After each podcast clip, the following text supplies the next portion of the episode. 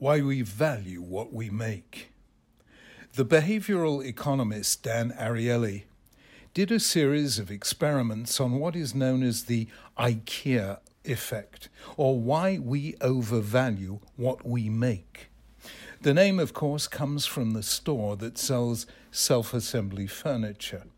For practically challenged people like me, putting an item of furniture together is usually like doing a giant jigsaw puzzle in which various pieces are missing and others are in the wrong place. But in the end, even if the item is amateurish, we tend to feel a certain pride in it. We can say, I made this, even if someone else designed it, produced the pieces, and wrote the instructions. There is about something in which we have invested our labor a feeling like that expressed in Psalm 128. When you eat the fruit of the labor of your hands, you will be happy and it will go well with you. Ariely wanted to test the reality and extent of this added value, so he got volunteers to make origami models by elaborately folding paper. He then asked them how much they were prepared to pay to keep their own model. The average answer was 25 cents.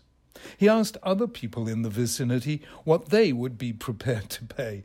The answer, average answer was five cents. In other words, people were prepared to pay five times as much for something they had made themselves. His conclusions were the effort that we put into something does not ch- just change the object, it changes us and the way we evaluate that object. And the greater the labor, the greater the love for what we have made. This is part of what is happening in the long sequence about the building of the sanctuary that begins in our Parsha and continues with few interruptions to the end of the book. There's no comparison whatsoever between the Mishkan, the holy and the Holy of Holies, and something as secular as self assembly furniture. But at a human level, there are psychological parable, parallels. The Mishkan was the first thing the Israelites made in the wilderness, and it marks a turning point in the Exodus narrative. Until now, God had done all the work. He had struck Egypt with plagues. He had taken the people out to freedom. He had divided the sea and brought them across on dry land. He had given them food from heaven and water from a rock. And with the exception of Shirat Hayam, the song at the sea, the people had not appreciated it. They were ungrateful. They complained. Now God instructed Moses to take the people through a role reversal. Instead of his doing things for them, he commanded them to make something for him. This was not about God. God doesn't need a sanctuary, a home on earth, because God is at home everywhere. As Isaiah said in his name, Heaven is my throne, and the earth my footstool. What house then can you build for me? This was about humans and their dignity, their self respect. With an extraordinary act of tzimtzum, self limitation, God gave the Israelites the chance to make something with their own hands, something that they would value because collectively they had made it. Everyone who was willing could contribute from whatever they had gold, silver, or bronze, blue, purple, or crimson yarns, fine linen, goat hair, red dyed ram skins, fine leather, acacia wood, oil for the lamp, balsam oils for the anointing oil and for the fragrant incense, and jewels for the breastplate, and so on.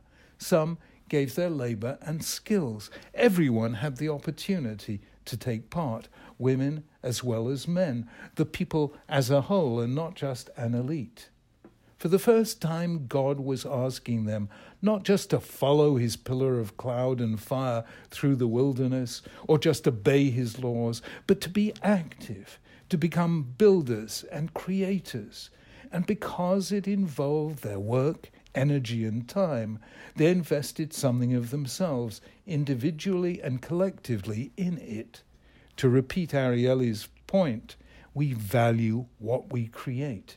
The effort that we put into something doesn't just change the object, it changes us. Few places in the Torah more powerfully embody Rabbi Yochanan's saying that wherever you find God's greatness, there you will find his humility. God was giving the Israelites the dignity of being able to say, I helped build a house for God. The creator of the universe was giving his people the chance to become creators also, not just of something physical and secular, but of something profoundly spiritual and sacred. Hence the unusual Hebrew word for contribution, terumah, which means not only something we give, but something we lift up the builders of the sanctuary lifted up their gift to God, and in the process of lifting, they discovered that they themselves were lifted. God was giving them the chance to become his partners in the work of creation, the highest characterization ever given of the human condition. This is a life changing idea. The greatest gift we can give people is to give them the chance to create.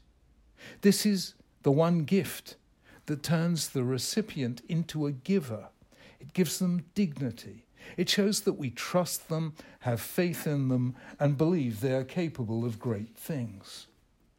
We no longer have a sanctuary in space, but we do have Shabbat, the sanctuary in time. Recently, a senior figure in the Church of England spent Shabbat with us in the Marble Arch Synagogue. He was with us for the full 25 hours from Kabbalat Shabbat to Havdalah. He prayed with us, learned with us, ate with us, and sang with us. Why are you doing this? I asked him. He replied, One of the greatest gifts you Jews gave us Christians was the Sabbath. We are losing it. You are keeping it. I want to learn from you how to do it. The answer is simple. To be sure, it was God who, at the dawn of time, made the seventh day holy. But it was the sages who, making a fence round the law, added many laws, customs, and regulations to protect and preserve its spirit. Almost every generation contributed something to the heritage of Shabbat, if only a new song or even a new tune for old words. Not by accident do we speak of making Shabbos. The Jewish people didn't create the day's holiness, but they did co create its Hadrat Kodesh, its sacred beauty.